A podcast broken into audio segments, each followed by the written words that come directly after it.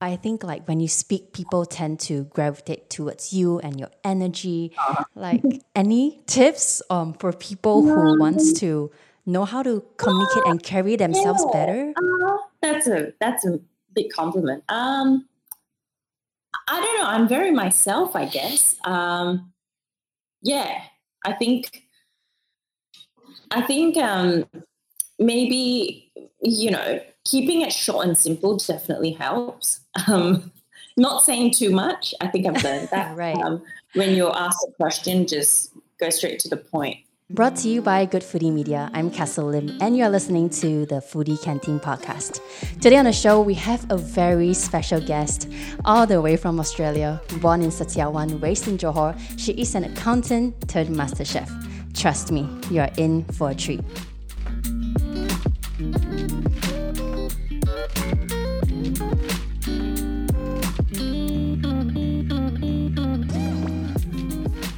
Hey Diana, welcome to the show. Hi Castle, lovely to meet you again.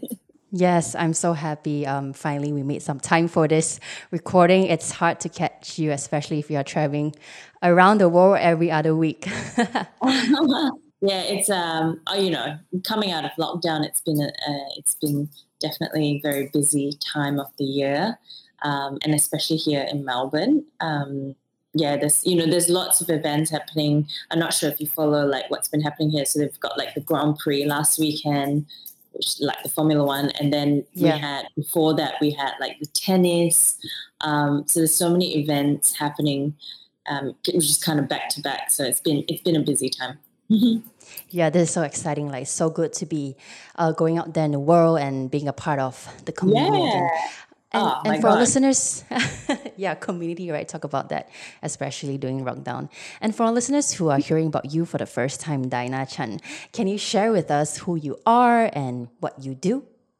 Sure. Um, so yeah, I am a basically a, an event chef, a media personality. Um, I started my um, I basically started off at, on MasterChef um, and went into season nine, which is in 2017, um, and won MasterChef, and basically stemmed my career in food ever since. Um, prior to that, I um, was, you know, working um, as an accountant, and yeah, basically changed my career ever since I finished MasterChef. And we're gonna tap into that a little more later. And but I want to go to the beginning first. Like let's go back to Johor. Like that's where you spent most of your time in Malaysia until you were 17. Like how was it like growing up there? Yeah, so um, yeah, Johor. I was born in Sitiawan, and my parents moved around a lot, and finally we all settled in Johor Bahru. Um, growing up in Johor was, I, I guess, I guess, you know, I didn't know any different. Um, I guess some of the perks were it was very easy to go to Singapore because it's out across the border, just across the border. And I did that a fair bit. You know, we'd go down and have um, a weekend and spend it in Singapore every so often, every every couple of weeks or every week even, because it was just so easy. Um, Johor itself, I'm not I can't really. I mean, it's it's quite a big state, so there's actually a lot of different things to do outside of Johor Bahru. Johor Bahru itself is quite a um, quite a small city. I wouldn't say it's a big city. Um, it is a city nonetheless. There's a lot of different things to do like there's you know all your high rises and all that kind of stuff but then i think johor as a whole is quite widespread so you know you have different pockets like you've got legoland um, in, and there's a lot of universities as well, overseas universities, because Johor itself, the land is so big. So there's lots of different projects. Um, yeah, so my, my time in Johor Bahru is, is, is, has been very, was very interesting because I kind of saw it and saw how it grew. And it has grown from a small city to a much bigger city now. Um, I would say maybe one of the bigger ones outside of KL. Um, yeah, would, would you say that? Yeah, and and what was your childhood like? Can you share with us perhaps some? Because what you share is how uh, the economy is in JB, but what were some of your ambitions back then? Were there any expectations from, say, your parents? Yeah, so I guess growing up in in a typical Asian family, um, you know, you had to do something, whether it's accounting or doctor, medical, or like law related um, yes, it was never, you know, I my primary and secondary education there. And, you know, my parents obviously wanted to send me away and give, give me more exposure. So they sent me to Australia to do my uh, uni, university here. So I moved here when I was 19. Um, yeah, but, you know, growing up in JB itself, in terms of you know what my aspirations were. I didn't really, I don't know, at that stage I was quite young. Um, I guess I only really, you know, figured out what I wanted to do after uni. Um, and it was literally, you know, how many years later that I kind of realized that I wanted to take a different path. So it's a very typical Asian family kind of um, upbringing where you, you know, you do what everyone else does, and you know, you follow that sort of the same mainstream um, careers, law, accounting, medicine, that sort of vibe, and you know, and um, you know, when if you wanted to do something like arts or something a bit quirky or different, it was uh, it was never well accepted. And was it your plan all along to move there for school um, in Australia and stay there? Yeah. Um, so we, my mom and dad, um, always was quite big on sending us overseas for our university years. So what they did was they, you know, we studied locally, um, primary and and secondary, and then my brother and my sister both moved here to Australia, and I basically kind of followed um, after they came here. So it was always always in the plan. So your first job out of college was at a small finance firm. Am I um, right? That was my first job out of uni. Yes. Um, yeah. When I graduated, it was um, yeah. I graduated um, and I basically it was really interesting back then because um, you know it, it, the, the systems changed a lot but you know you have a point system and you have to meet certain points um, and then you can apply for your permanent residency all that sort of stuff. So yeah i pretty much did that um, on the same day that i applied for the job. I i you know I, I on the same day that i got my um, my job offer. I got my permanent residency. So, yeah, straight out of uni, I, I sort of like just put it through anyway, just to see um, where it goes.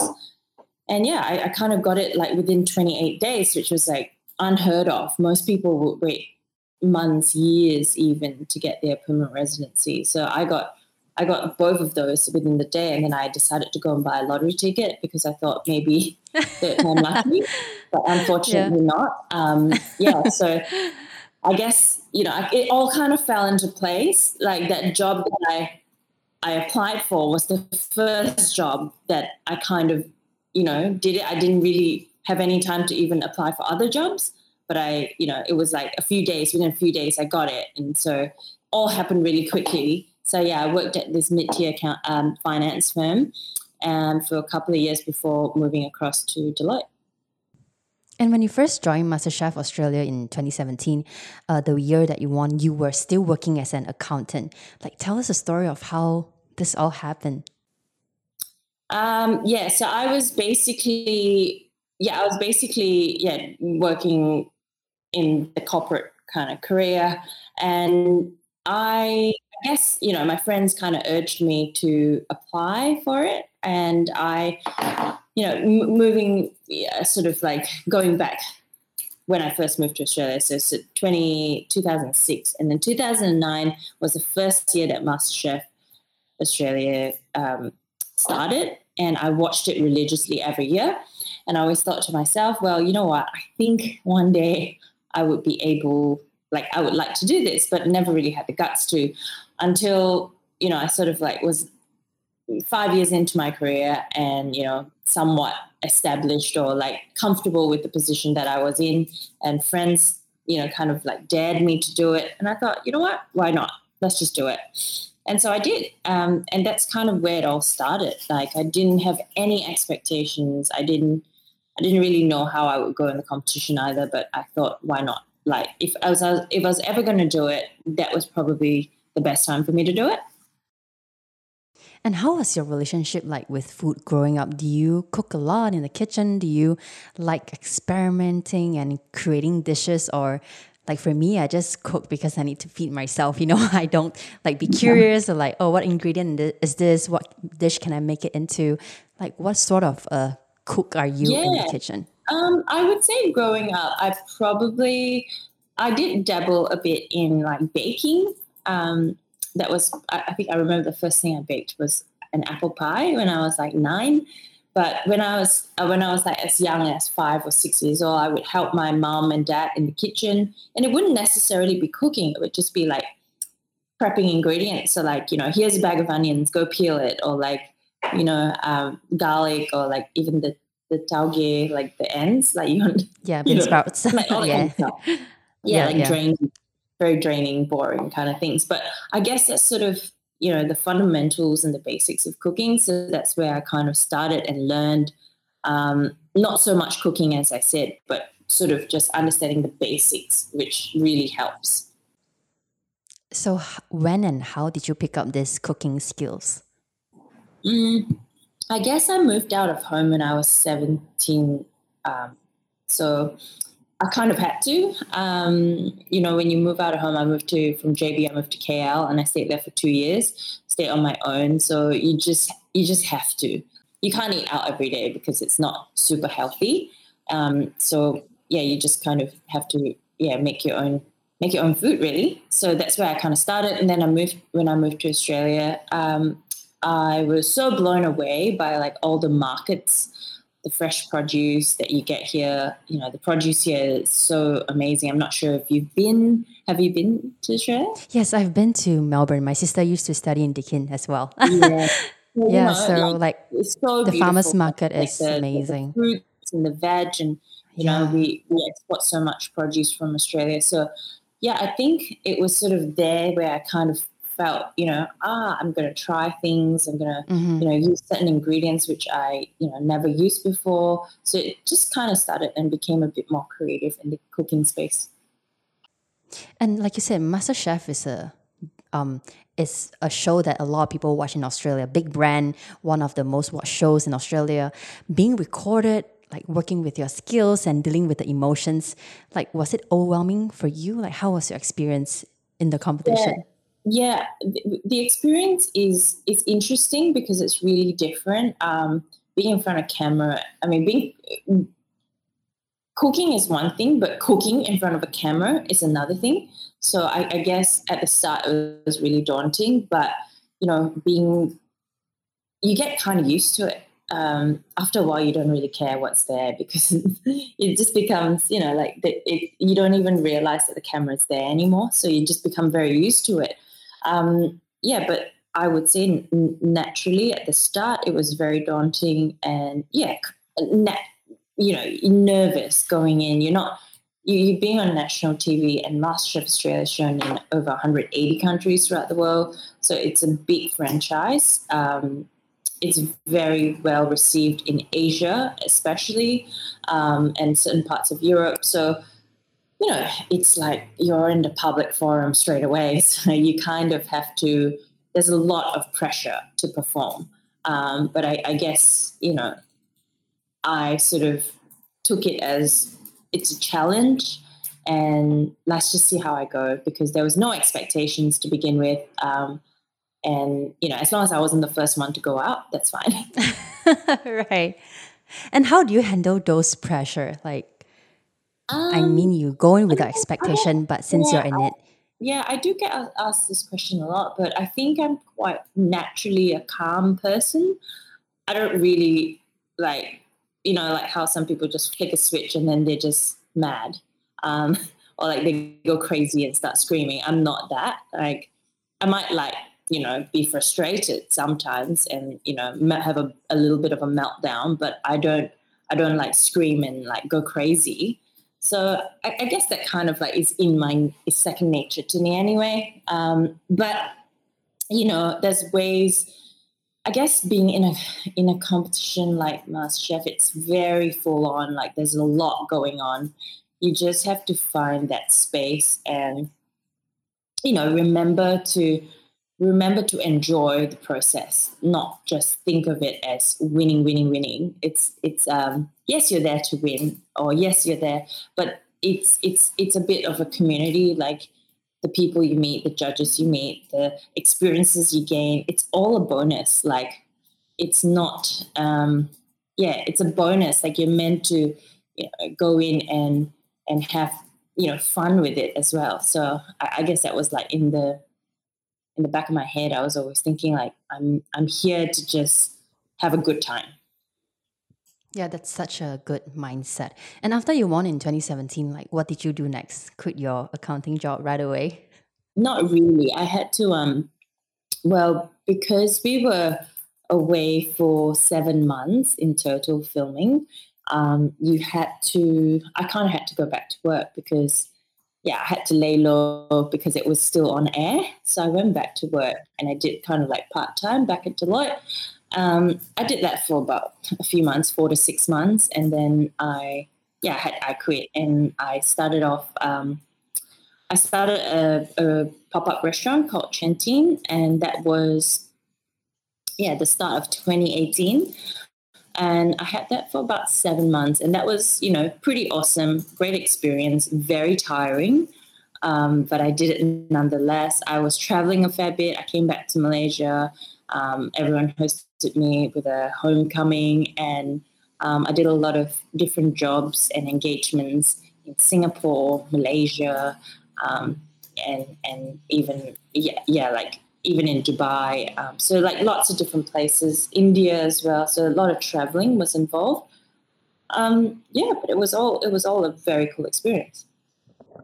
But what was like you said you were traveling all over the world, Southeast Asia, Dubai, um, and India. What were some of the opportunities that came along with this new title? Like you go to these places and you give them a talk, yeah, I mean, speech. The jobs that you, I mean, the the way it, it's endless. Like I I can pull up my folder and you know there's engagements that range from corporates to um, you know to, to banks to um, investment firms to government jobs. So it just ranges. So every every you know i kind of group that into like event chefing or guest chefing. So when you you know, you when you get to create a menu and invite it to do a guest chef event, whatever the company or the client might be, um, it's all different. It, it, you know, and it depends if it's a corporate. You know, they might, you know, obviously get you to do something for their top clients. If it's government, it generally is something for like the the you know the delegates and stuff. So it can be very. It's very very and going from corporate as an accountant to a role that requires creativity and perhaps a, an entrepreneurial mindset, like starting your own um, brand, was it something you have imagined yourself doing this? Um, not really, because I didn't really expect. I mean, I always thought I would do something interesting or fun in life. Um, I just didn't think.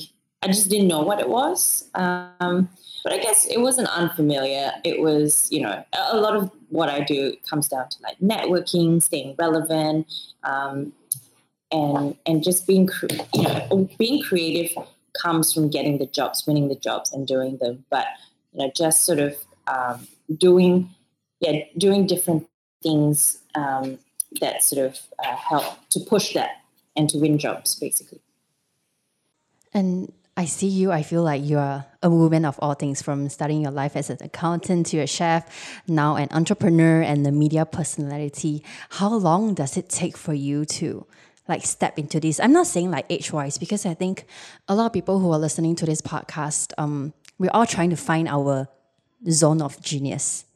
um, something that we already have the gift in us, and then uh, it matches with this need that the world needs, and seems like that's what happened for you from an accounting job to taking part in this competition with no expectations and then it just became a natural thing for you like how was the process like i don't think it's so much a process i think it's more um, I, I think it's more I don't know. Some people either see. I think for me, MasterChef is a platform, right?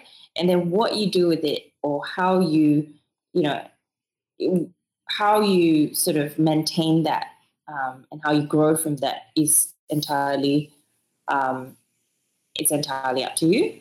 Um, I personally have been very fortunate because I guess by winning it, you instantly get that sort of exposure. So, in that sense, I was very lucky. And there are people who didn't even win it, but still very, very prominent and very successful. So I think it's it really depends on the individual. A bit of luck, a bit of um, a lot of hard work. Um, you know, it's it's you you're working every day. You're constantly being relevant you know whatever your whatever your niche is whatever you want to do what however you want to defy yourself i think that's how you yeah that's what you got to push but like my question is how do you step into that purpose like were you ready you think when you won masterchef no, you ready to travel not, around no, uh, as i said like i had no idea like it was just I think it's whether you want it or not. Um, you know, you get that's that's what I'm saying. Like you're given a platform. It's how I could have just not done anything in it. I could have just won and said goodbye. But you know, one, it was daunting to sort of go into that world where you know you're just kind of you're you're basically like a sole trader. You're you're you're on your your your own boss. So you know you you call the shots. You you work as much as you want, or you work as little as you want. But yeah, that's that's the thing. Like I didn't really choose this. Um, I had a choice, of course. I could have done it or I could have not. Um, but yeah, I'm I'm glad I did. And and that's the thing. Like you know, it, it, for most people who have succeeded and have tried it, and some people just hit a roadblock, and maybe it's not for them, but that's fine, and they've gone back to their own careers, which is which is totally fine. Being on MasterChef, winning MasterChef, going to the top 10, blah, blah, blah, all that sort of stuff is, is a bonus. But what you do with it after is entirely up to you. Like you can, I was saying earlier, like you can, you can win it and still not do be in food. Like I could have easily, but it was the, there were so many opportunities for me. There's so many doors that opened up for me that it was I, and I like it. Like it was a, a, dream come true. It was a passion. Like I never thought about it being as being a passion, but until I was in it, I realized how much I enjoyed it. Like the part of what I do is not the same thing every day. I do something different every day, and I guess that's why I enjoy it so much. And it's been a few years now since you got the title. How do you sustain the spotlight and make it last? Um, I would say you know, coming off um, that, yes, there's always, um, you know, there's always an association to be me being on MasterChef, but you know, I guess, you know, like for in the last three years, I've done a couple of um, episodes, uh, seasons of my own TV show, and that's you know, a lot of people be like, "Oh, that's the girl from Asia Unplated. Like, so you kind of build your brand from there. So you and and you know, oh, that's the girl who has her own range of dumplings. Like, it's yes, you stem from there, but then you branch out and you do different things that sort of um, that people can identify you with, not necessarily just um, from MasterChef, but in, in in different space as well. I see from your Instagram you're always having dinner parties, making delicious spreads. Can you perhaps share with us a tip or two on how to best host a dinner party? Of course. Um, yeah, I, I do love hosting a dinner party. I do it very often, actually. Um, although I don't really see it as a dinner party every day, but you know, my friends always say it is. I just see it as like just normal cooking. Um, I think I'm just so used to it growing up in a household where my mom would make like five different dishes. Um, and then it's like, oh, suddenly it's a dinner party. But yeah, um, for me, I would say, you know, keep it quite simple. Like, you know, stick to one, like have a theme. You know, don't don't do like different cuisines all at once because sometimes that can like convolute it and make it too confusing. Um, you know, I think it's it, you, there's a lot of cheap ways you can do. Um, there are a lot of pre-made like condiments, sauces that you can buy that you don't necessarily have to stress about doing. So maybe you know, if you are just starting off cooking and you want to host a dinner party, maybe you know, be sure to have all those on hand. Um, you know, a cheese platter is always a good one, like for starters, because it's always wow, but you didn't make the cheese, you just assembled it. So it looks nice, you know. Um, fruit platters, um, you know, getting desserts, uh, making dessert, like a simple dessert, um, or even if you bought it and and you know you can buy the or if you make dessert and you bought the ice cream or something like that there's always like a little you know all the little extras that add on and add layers um, yeah in terms of the food i would say yeah keep it simple stick to one cuisine or two or fusion or whatever you want to call it um, but don't overcomplicate things um, people you know people coming to have a good time um, and they don't want you stuck in the kitchen the whole time so yeah make sure you you know try and stagger things like you know, if you're doing things on the stove, maybe have some things in the oven, or you can, you know, free up. So you're not cooking all at once. Or if you have a barbecue outside, maybe cook some stuff on the barbecue, and then you can have some things that you're cooking on the stove. So it's like, you know, balances out. So you're not like constantly on the stove slaving away. These are all really, really good tips. And my final question is um, this is my second time meeting you, um, but I've seen clips of you on YouTube during the competition. And I think um, you're one of the few people that I've met that can really speak speak really well. And I think um, we might think that oh this is a normal trait that anyone everyone can communicate well. But i think like when you speak people tend to gravitate towards you and your energy. Uh-huh. like any tips um, for people who wants to know how to communicate and carry themselves better? uh, that's a that's a big compliment. Um i don't know i'm very myself i guess. Um yeah i think i think um maybe you know keeping it short and simple definitely helps. Um, not saying too much. I think i've learned that. Right. Um, when you're asked a question just go straight to the point you know wrap it up quickly. Otherwise people lose interest. That's one good tip i guess i've learned. Um, having eye contact being engaged um, expressions you know being animated. People love that. You know people don't want to talk to a brick wall with no expressions. Um, I guess that's kind of yeah, but I don't know. Apart from that, I'm just yeah, I'm kind of like just easygoing. Um, you know, no, not nothing really that you can't that's too personal to ask. Um, or if it is personal, I probably would just you know deflect it and and and and go in a different direction. But yeah, I don't know if those are tips, but. No, it works. Diana, really thank you so much for coming on and sharing your story. I'm sure our listeners will have to take away a thing or two, especially the part where you talk about dinner parties. Um, I find it really useful. Thank you again. All right. Thank you. See you. Have a good weekend. You have just listened to Foodie Canteen. This show is produced by me, your host Castle Lim, and co-written by Sulin Chung. Foodie Canteen podcast is made possible by the amazing team at Good Foodie Media. Check us out on Instagram and YouTube at Foodie Canteen for more. Follow us for brand new episodes every Friday. See you next week.